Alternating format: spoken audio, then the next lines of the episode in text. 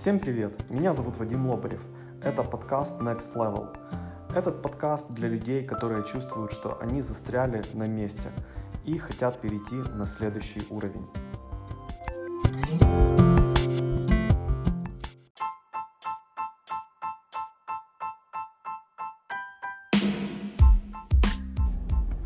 Всем привет! Э, в прошлом видео, э, в прошлом подкасте мы говорили о том, что такое сегментирование, когда мы берем весь рынок и выбираем сегмент, э, для которого будем предлагать наш товар или услугу. А в этом подкасте поговорим об анализе рынка. А, когда дело касается анализа рынка, то студентов MBA в лучших школах, бизнес-школах – учат задавать три вопроса. Первый вопрос, релевантен ли этот рынок? Второй вопрос, а, какой жизненный цикл продукта, а, product life а, cycle. И третий вопрос, это какие элементы конкуренции или какие факторы конкуренции на этом рынке. И в этом подкасте мы разберем эти пункты более детально. Что такое релевантность рынка? Это Другими словами, э, насколько этот рынок э, большой, насколько имеет смысл направлять на него ваши усилия, будет ли этот рынок приносить тот результат, который вы ожидаете. И автор книги MBA за 10 дней приводит пример, когда он после первого курса MBA работал в большой торговой компании, и у него была задача проанализировать рынок, в Америке э, ритейл рынок, то есть продажа через розницу э, кофе для гурманов из Мексики. Э, и когда он начал анализ, он увидел, что рынок кофе в Америке составляет 11 миллиардов долларов. Из них 60% это продажи через ритейл. Э, а 40% это продажа через э, другие э, каналы через э, кафе, бары, рестораны и другие э, каналы сбыта. И 60%, которые остались от 11 миллиардов, что тоже очень прилично, э, тоже не все, не весь рынок это кофе для гурманов. 60% это кофе с разными добавками. И только 40% рынка это кофе для, э, для гурманов без добавок. А, и дальше он еще начал анализировать, что э, вот этот э, оставшийся кусочек рынка кофе для гурманов, не весь он продается через ритейл. И через ритейл продается тоже какой-то процент. И, соответственно, он вышел на сумму в миллионах долларов, сотни миллионов долларов, э, которая на тот момент составлял рынок кофе для гурманов. Вот, э, то есть на этом этапе нужно понять, э, достаточное ли количество потенциальных потребителей на этом рынке, есть ли вообще смысл этим заниматься, этим рынком. Второй вопрос это жизненный цикл продукта.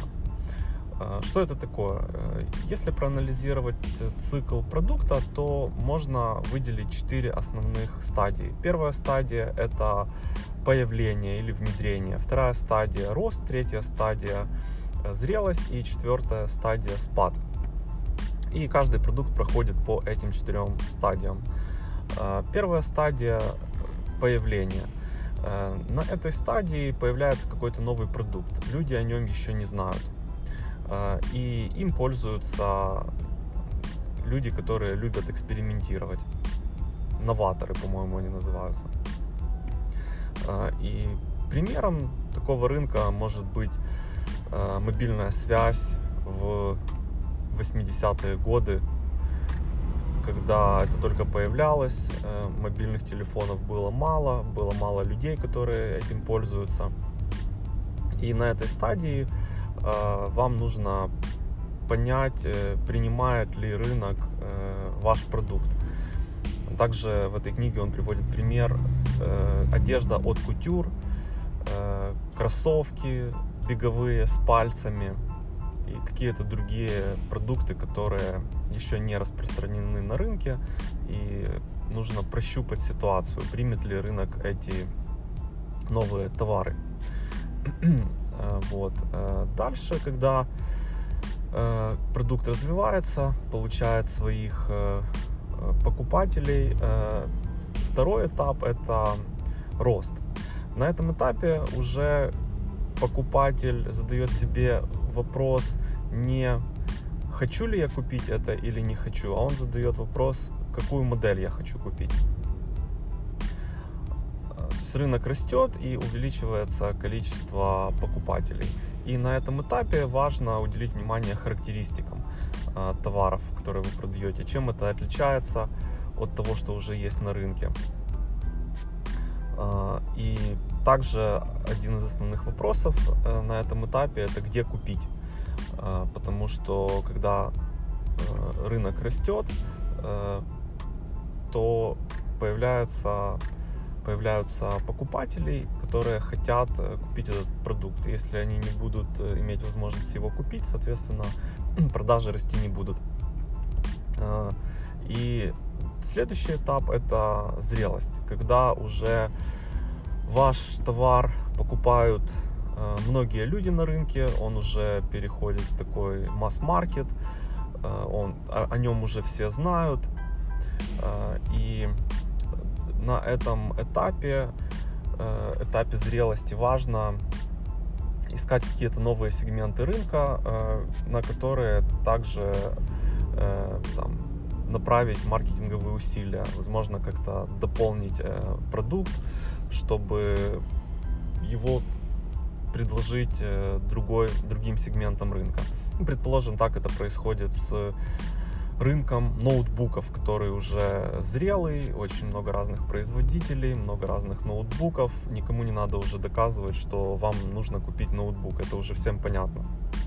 Просто Э, производители уже говорят о том, что вот есть ноутбуки для работы, есть ноутбуки для серфинга в интернете, есть ноутбуки игровые, то есть есть разные ноутбуки. И здесь уже нужно э, выбирать сегменты на рынке и э, корректировать ваш продукт и рекламные сообщения под эти сегменты.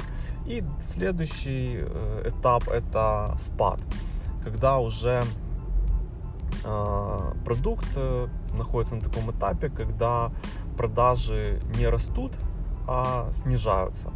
И на этом этапе, если вы хотите если вы хотите увеличить продажи, то вы можете это сделать, если вы заберете часть рынка у конкурентов. Потому что новых покупателей э, не появляется на рынке. И примером такого рынка может быть, э, если вот, там, как в книге приводится пример, есть, был, э, были там, ламповые э, телевизоры, какая-то ламповая техника. А когда-то это был большой рынок.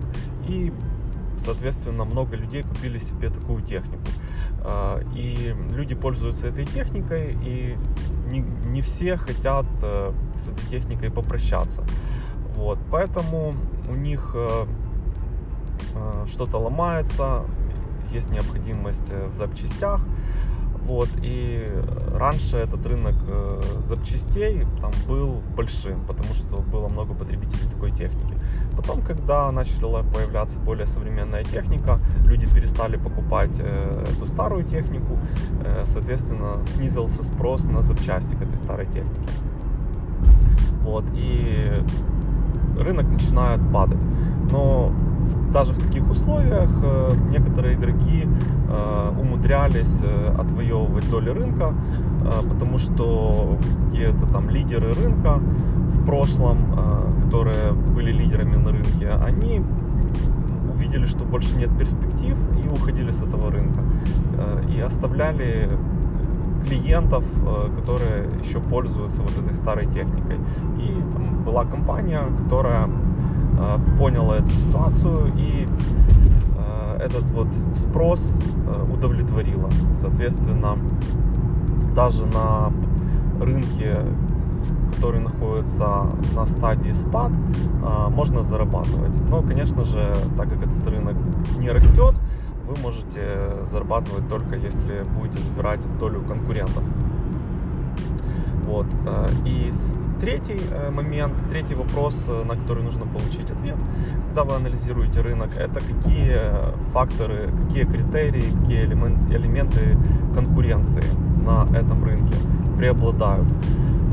Допустим, если мы рассмотрим рынок кофе, то на этом рынке основные элементы конкуренции это цена и качество. Вообще выделяют э, такие элементы конкуренции, как цена, качество, э, обслуживание э, и исследование, если я не ошибаюсь. Вот. Поэтому, когда вы анализируете ваш рынок, вам нужно понимать, по каким по каким элементам вам придется конкурировать э, с... А, еще есть реклама. Конкуренция по рекламе. То есть э, есть, э, есть такие рынки, где очень важно, чтобы вы были всегда на слуху, везде размещали вашу рекламу, чтобы люди о вас знали и говорили. Вот. Наверное, это масс-маркет, это Coca-Cola, Pepsi-Cola, чипсы, Lays, Lux, что на слуху, то люди покупают. Если реклама пропадает, там пропадает лояльность к бренду, и люди перестают покупать. Вот, поэтому, когда вы анализируете рынок, вам нужно э, анали- задать себе три вопроса. Первый, является ли этот рынок релевантным? Второе, какая жизненная стадия продукта или жизненный цикл продукта. И третий вопрос, а, как я буду конкурировать на этом рынке, какие основные элементы в конкурентной борьбе. А, надеюсь, что этот подкаст был вам интересен. А, желаю отличного дня и до встречи в следующем выпуске подкаста.